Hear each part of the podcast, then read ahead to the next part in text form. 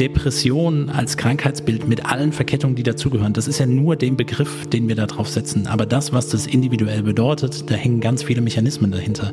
Artgerecht. Health Nerds. Mensch einfach erklärt.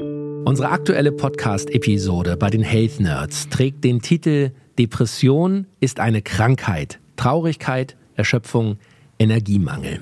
Und wir sprechen da mit Kati Hummels. Und es ist insofern etwas Besonderes, weil Kati Hummels als öffentliche Person mit uns sehr offen und sehr direkt über ihre ganz persönlichen Erfahrungen mit Depressionen gesprochen hat. Sie hat darüber berichtet, wie in jungen Jahren sie also schon ähm, krank war, depressiv war. Und äh, sie hat uns auch Mut gemacht und vielen Hörern wie sie den Weg aus dieser Depression rausgefunden hat und wie sie heute damit umgeht. Wenn ihr die Folge noch nicht gehört habt, macht das unbedingt. Wir können euch das empfehlen. Am besten hört ihr die Folge, bevor ihr jetzt diese Episode mit der Sprechstunde zum Thema Depression hört. Hier in der Folge wollen wir jetzt nämlich eure Fragen dazu beantworten.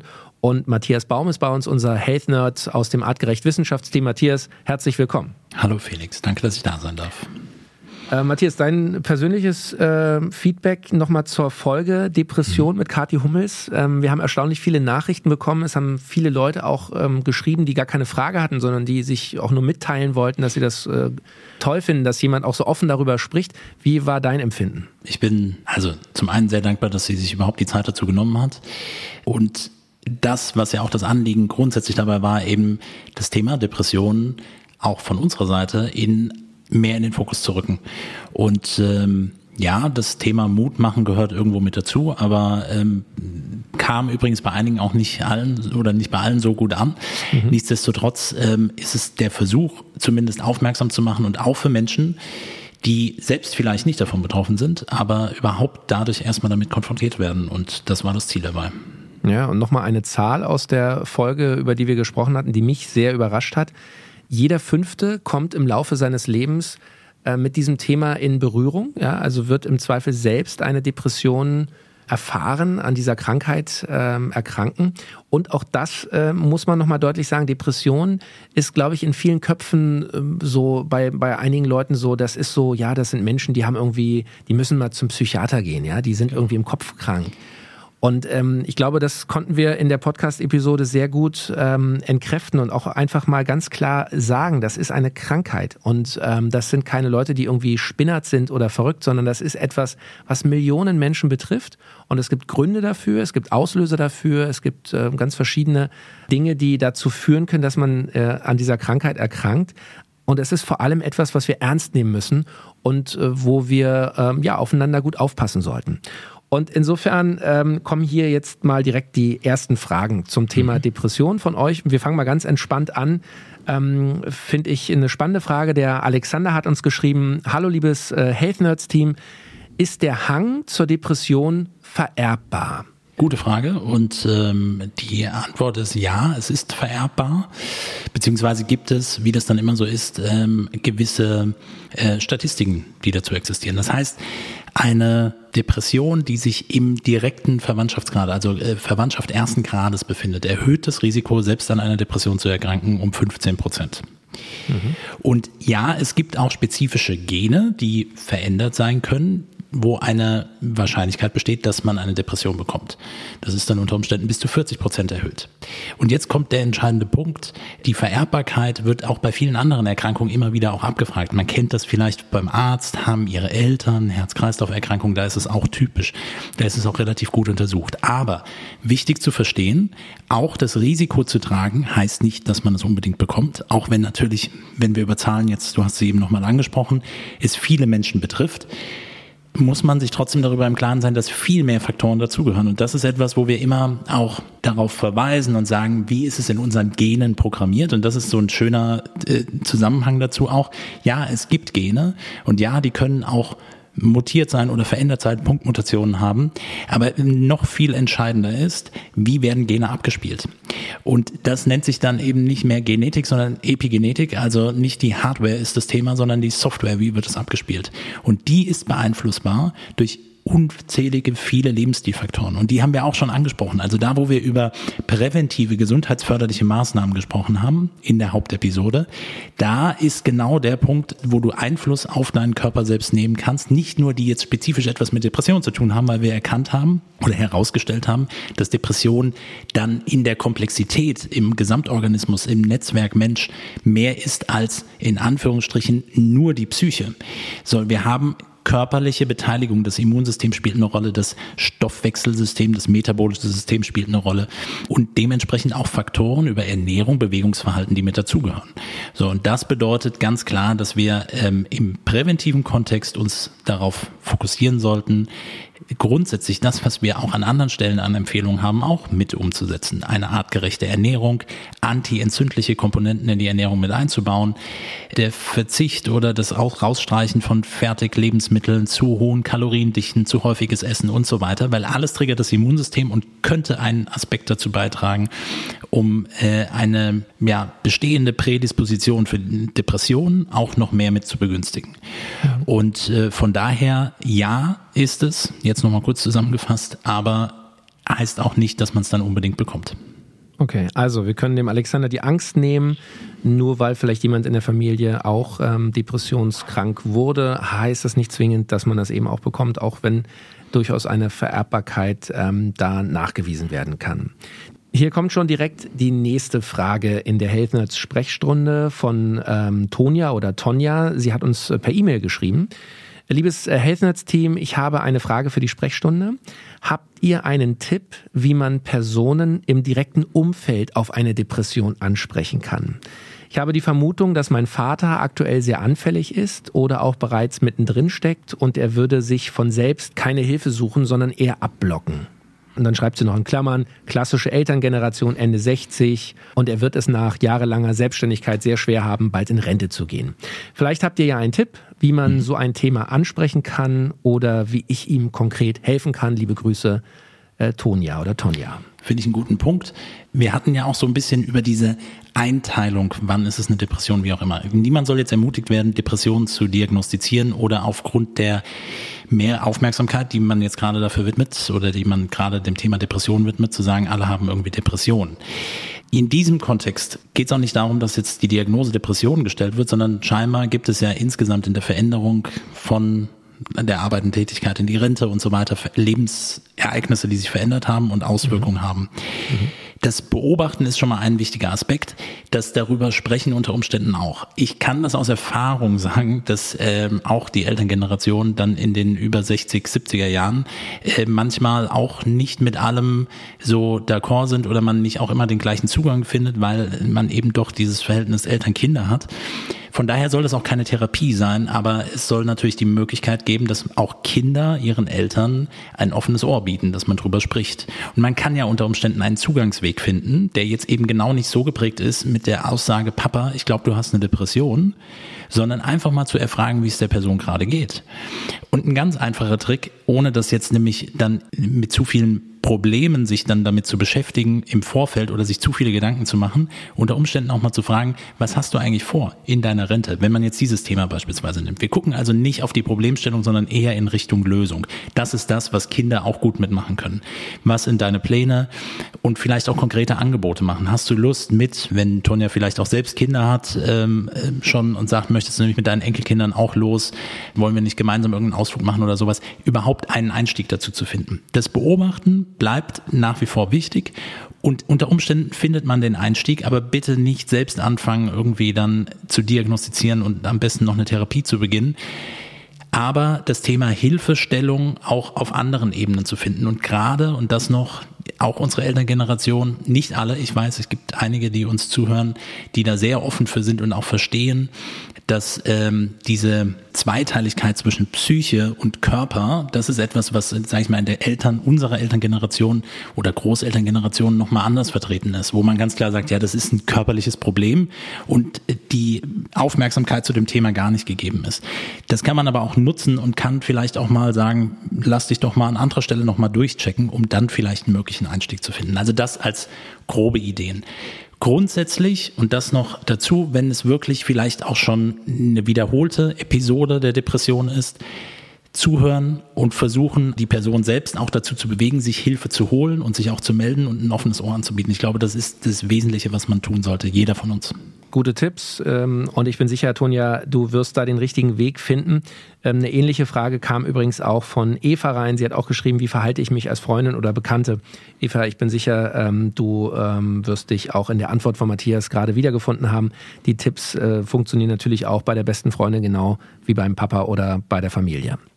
Die nächste Frage ähm, kommt von Miriam. Sie schreibt uns per Instagram Direct Message. Ab wann kann man von Depression und ab wann von bipolarer Störung sprechen? Ja. Ich glaube, da müssen wir vielleicht erstmal erklären, Matthias, was eine bipolare Störung ist, weil das genau. Thema hatten wir noch gar nicht.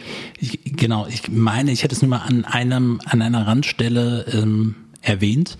Die Depression gehört zu den affektiven Störungen. Und neben dem zu Tode betrübten, was so dieses Kardinalsymptom äh, der Depression mit ist, ist das himmelhoch jauchzende, das, was die Manie ausmacht. Und diese Bipolarität, also zwei Pole, dieses Gegenübergestellte, das ist das, was das typische Krankheitsbild der bipolaren Störung ausmacht. Also Depression und Manie. Und beides ist, ähm, jetzt unterm Strich würde man erstmal sagen, okay, ich nehme dann lieber die Manie, aber auch das ist etwas, was unter Umständen zu wirklichen Problemen führen kann, vor allen Dingen in den radikalen Wechseln, die auftreten können.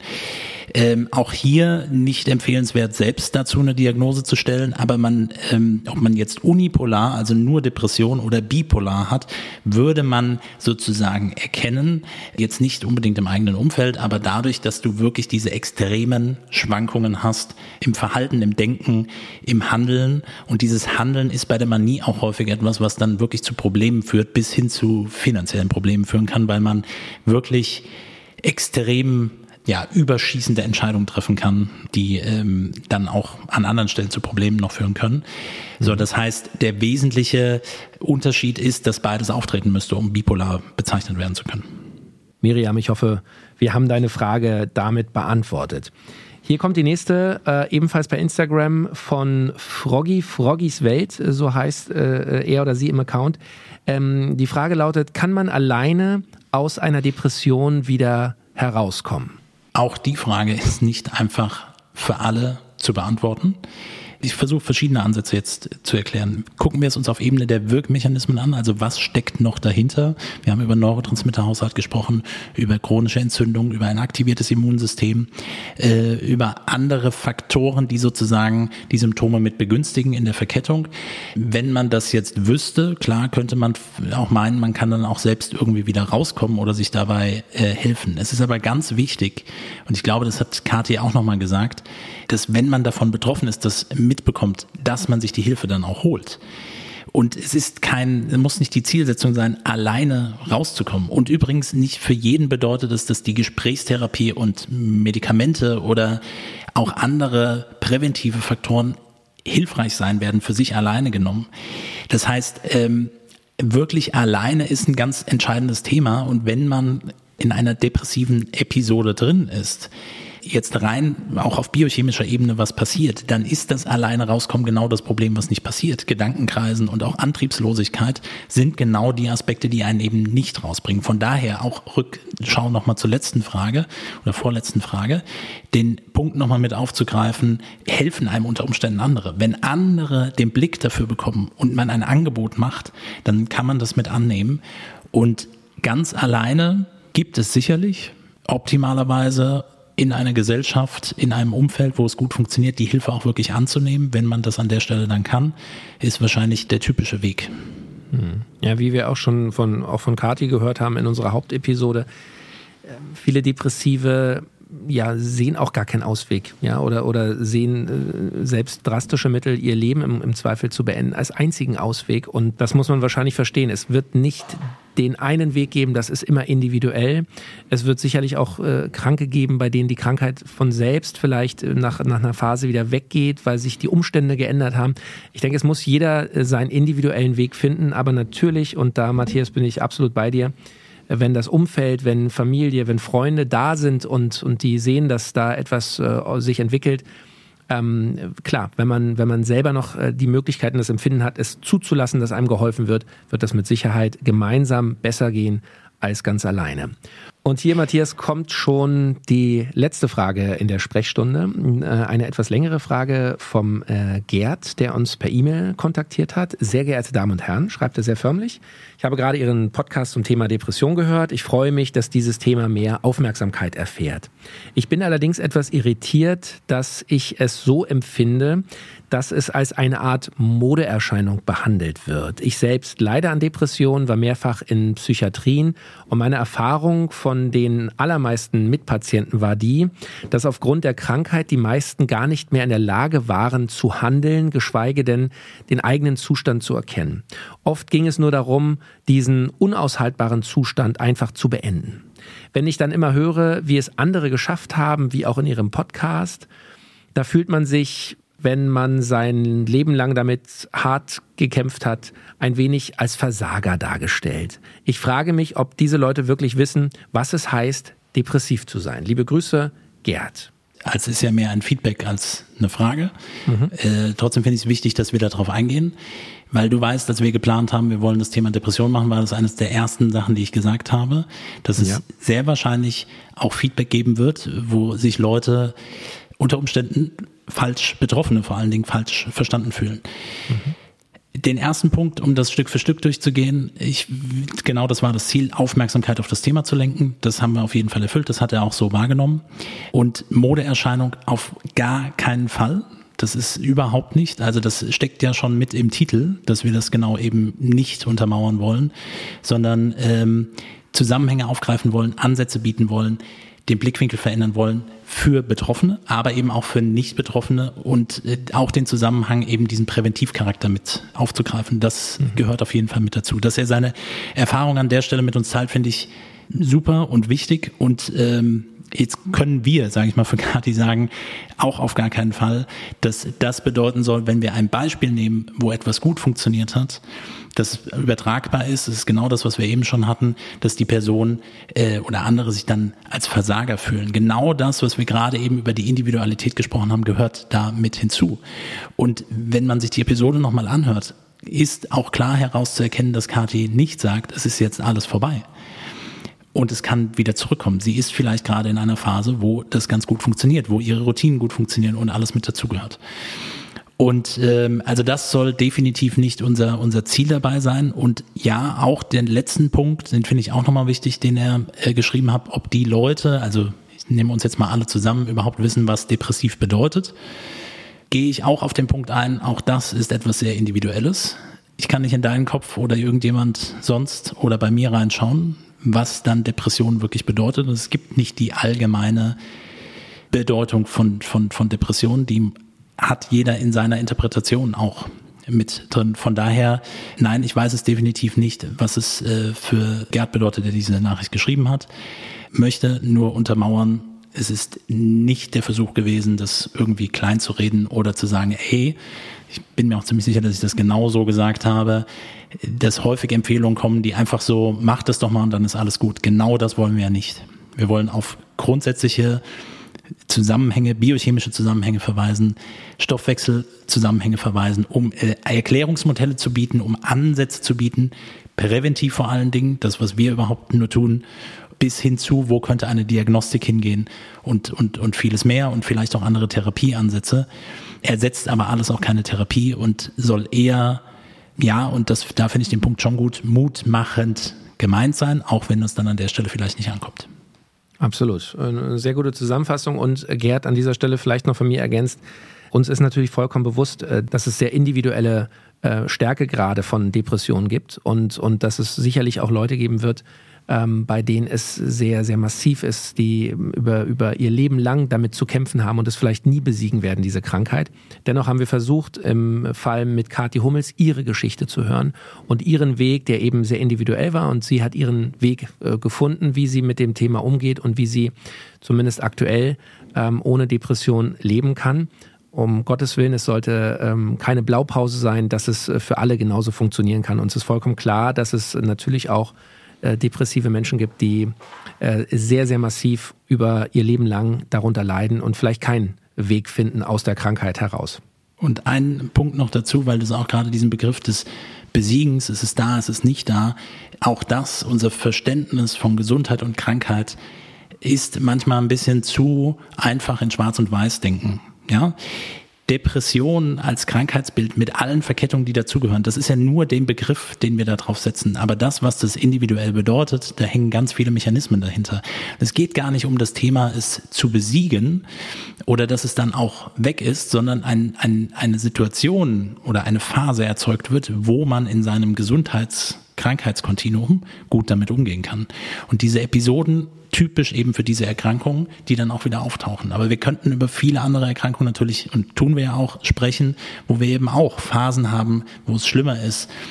Seien es Episoden, seien es Verlaufsformen von Erkrankungen, ähm, Autoimmunerkrankungen verschiedener Formen, die alle mit dazugehören wo sich eben die Situation im Alltag verändert, aber es eben immer wieder auch Phasen gibt, wo es ähm, lebbar ist, das Leben gut funktioniert, so wie es ist. Also ich hoffe, wir haben das ausreichend beantwortet und ich entschuldige mich, äh, wir sind so höflich angesprochen worden und wir duzen einfach einmal komplett runter. Ja, aber hier unter Podcast Buddies, lieber Gerd, ja. ich hoffe, du nimmst uns nicht übel. Wir wünschen dir auf jeden Fall alles Gute, drücken die Daumen ja, und äh, wir freuen uns, wenn du noch mehr Fragen hast oder wenn du noch mal deine Meinung kundtun willst, schreib uns gerne. Wir versprechen, wir lesen alles und wir beantworten natürlich auch jede Nachricht, die uns hier erreicht. Matthias, herzlichen Dank für deine ja. Fachexpertise. Nächste Woche Donnerstag gibt's den nächsten Podcast, die Health Nerds, wieder mit einem spannenden Thema. Passt gut auf euch und auf eure Lieben auf. Alles Gute, bis dahin. Vielen Dank. Der Mensch im 21. Jahrhundert. Wohin hat uns die Evolution geführt? Wie hängen Körper, Psyche und Gesellschaft zusammen? Welchen Einfluss haben Ernährung, Bewegung und Stress auf den Superorganismus Mensch? Mit spannenden Gästen besprechen die Health Nerds von Artgerecht komplexe wissenschaftliche Fakten und Erkenntnisse der Evolution für dauerhafte Gesundheit durch einen artgerechten Lebensstil in der modernen Welt. Mit praktischen, sofort anwendbaren Tipps und cleveren Lifehacks. Health Nerds. Mensch einfach erklärt. Ein All Ears on You Original Podcast.